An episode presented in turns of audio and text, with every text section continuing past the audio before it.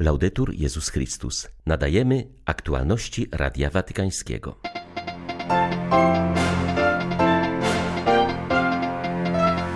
Rosjanie ostrzelali konwój humanitarny pod Zaporożem. To był świadomy i bestialski atak na ludność cywilną. Chcą nas zastraszyć, mówi biskup tego ukraińskiego miasta.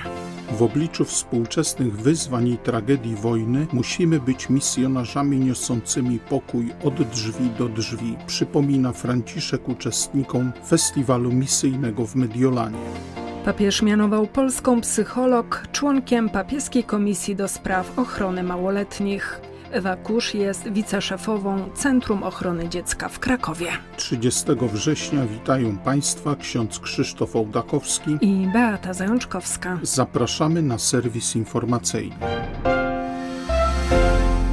To był świadomy i bestialski atak na konwój cywilny, mówi Radiu Watykańskiemu biskup Zaporoża, po tym jak rano nieopodal tego miasta Rosjanie ostrzelali konwój humanitarny. Władze lokalne informują o 25 ofiarach śmiertelnych i 50 rannych.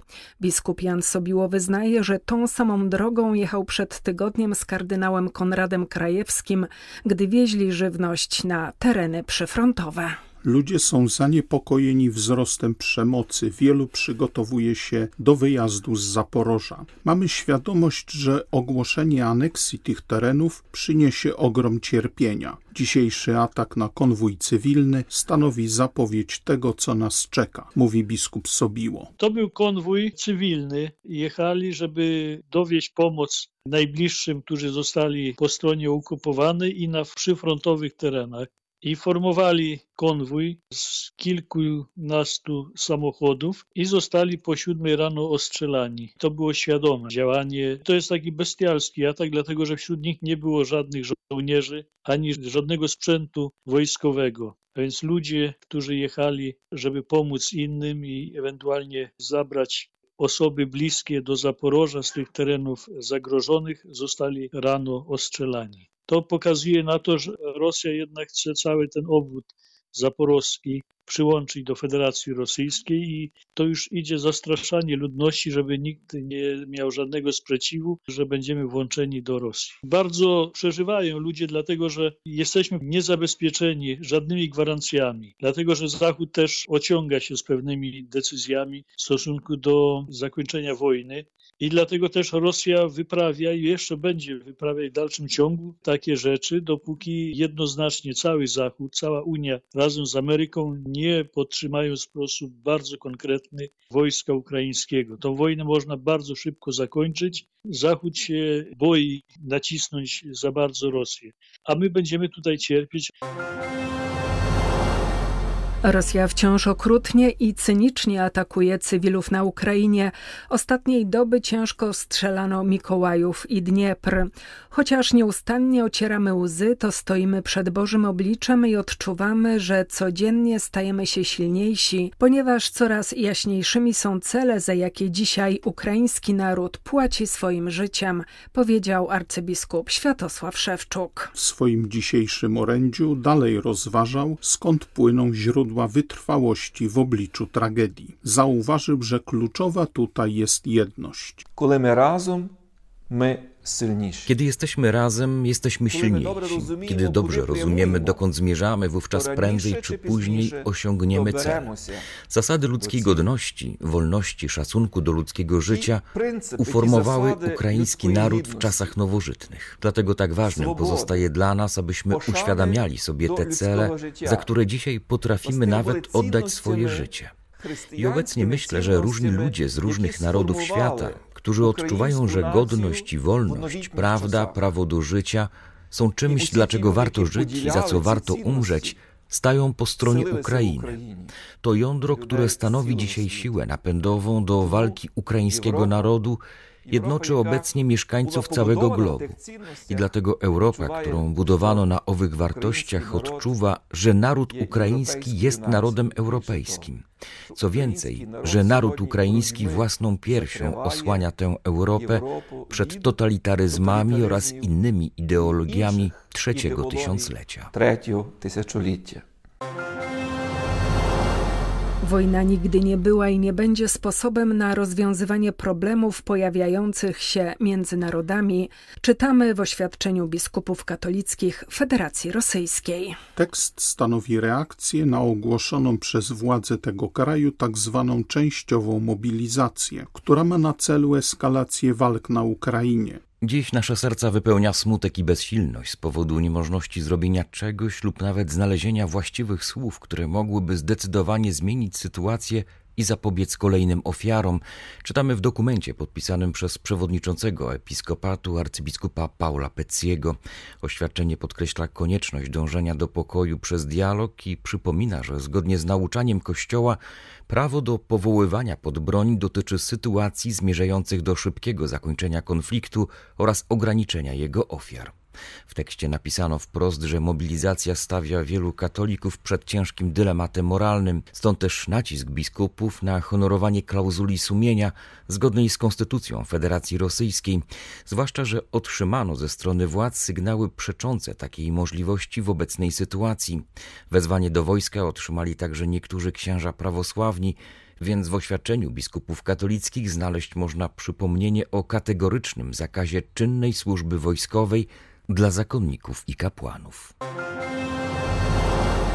Bóg obdarowuje nas pokojem i jesteśmy wezwani, by przekazywać go dalej, splatając ze sobą prawdę, sprawiedliwość i miłosierdzie, napisał papież do uczestników trwającego w Mediolanie festiwalu misyjnego. Franciszek podkreślił, że jest to szczególnie ważne teraz w obliczu współczesnych wyzwań i tragedii wojny. Wezwał do bycia misjonarzami niosącymi pokój od drzwi do drzwi. Czterodniowy festiwal misyjny zgromadził 30 tysięcy uczestników. Zaproszono ponad 100 prelegentów z różnych stron świata. W programie są debaty, akcje uliczne i wydarzenia artystyczne. Ciekawym punktem są spotkania z misjonarzami organizowane w bistrach i barach. Jak tłumaczy ksiądz Giuseppe Pizzoli, jeden z koordynatorów festiwalu, te spotkania pomagają poszerzyć horyzonty, poznać kraje, które w większości są nieznane i widziane przez pryzmat stereotypów, a także zastanowić się nad sensem naszego życia, kultury i tradycji. Przede wszystkim zaś zaszczepiają nową mentalność opartą na powszechnym braterstwie. Edukacja ofiaruje sens życia i wydobywa z ludzi to, co najlepsze, napisał papież do Bractwa Wspólnot Świętego Tomasza Zakwinu obchodzącego 60-lecie istnienia. To Międzynarodowe Stowarzyszenie Wiernych na Prawie Papieskim zostało powołane do życia jako wyraz wielkiego pragnienia aktualizacji wskazań Soboru Watykańskiego II, szczególnie poprzez uświadomienie praw i powinności świeckich w zakresie misji ewangelizacyjnej. Ojciec Święty zaznaczył, że bractwo podjęło przesłanie Soboru poprzez realizację rozmaitych projektów w dziedzinie ewangelizacji kultury, młodych oraz rodzin, tworząc różne instytucje instytucje edukacyjne, takie jak szkoły czy uniwersytety, w wielu częściach świata. Święty Tomasz podkreślał, że istnieje naturalna harmonia pomiędzy wiarą i rozumem, które, gdy idą ze sobą w parze, są w stanie wzmocnić kulturę człowieka, nasycić świat sensem i zbudować społeczeństwa bardziej ludzkie, bardziej braterskie, a w konsekwencji bardziej pełne Boga. Franciszek zaznaczył, że edukacja oferuje sens, opis każdego elementu życia człowieka. Nie kończy się ona na propagowaniu wiedzy czy rozwijaniu umiejętności, ale jak wskazuje jej etymologia, pomaga wydobyć z każdej osoby to, co najlepsze, oszlifować diament, który Pan umieścił w każdym z nas. Wychowanie pomaga, aby ten diament przepuszczał światło, którym jest Chrystus i w ten sposób świecił pośród świata. Papież Franciszek mianował Ewę Kusz członkiem papieskiej komisji do spraw ochrony nieletnich. Jest ona psychologiem z wieloletnim doświadczeniem i zastępcą dyrektora Centrum Ochrony Dziecka przy Akademii Ignacjanum w Krakowie. Wcześniej w skład komisji przez dwie kadencje wchodziła inna Polka, Hanna Suchocka była ambasador Rzeczpospolitej Polskiej przy Stolicy Apostolskiej. Papieska Komisja do Spraw Ochrony Nieletnich jest instytucją należącą do Kurii Rzymskiej, którą Franciszek powołał do życia w 2014 roku. Zrodziła się jako owoc zaangażowania Kościoła katolickiego w zwalczanie nadużyć wobec nieletnich i pragnienia rozliczenia się z przeszłością. Ojciec Święty podkreśla, że celem komisji jest przedstawienie propozycji i inicjatyw, które mają udoskonalić normy i procedury na rzecz ochrony wszystkich dzieci i bezbronnych osób dorosłych.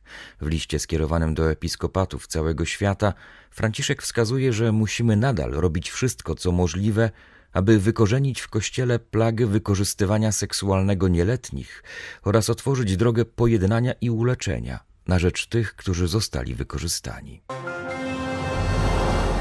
Zaostrza się dyskurs nikaraguańskiej dyktatury względem Kościoła. Tym razem Daniel Ortega ugodził w samego papieża Franciszka, choć wcześniej lubił się na niego powoływać i twierdził, że łączą ich uprzywilejowane relacje. Chcę powiedzieć jego świątobliwości, że ja jako katolik nie czuję się przez Kościół reprezentowany. Mówicie o demokracji, ale sami jej nie praktykujecie, powiedział nikaraguański dyktator w transmitowanym przez radio i telewizję przemówieniu. Kościół znajduje się na celowniku Daniela Ortegi od czasów społecznych protestów w 2018 roku, kiedy to duchowni stanęli po stronie ludu i zabiegali o zainicjowanie dialogu opozycji z władzami. Na kościół spadło wiele srogich represji, zamknięto katolickie rozgłośnie i telewizję, ograniczono wolność sprawowania kultu, w tym prawo do tradycyjnych procesji, uwięzionych zostało kilku kapłanów. Ofiarą represji padł również nuncjusz, arcybiskup Waldemar Zomerta, który starał się pośredniczyć w dialogu między opozycją i rządem, a także spotykał się z rodzinami represjonowanych. Najpierw w listopadzie ubiegłego roku został pozbawiony tytułu dziekana korpusu dyplomatycznego, a w marcu bieżącego roku wydalony z kraju. Od ponad miesiąca w areszcie domowym znajduje się biskup Rolando Alvarez. Przypuszcza się, że również i on zostanie zmuszony do opuszczenia Nikaragui.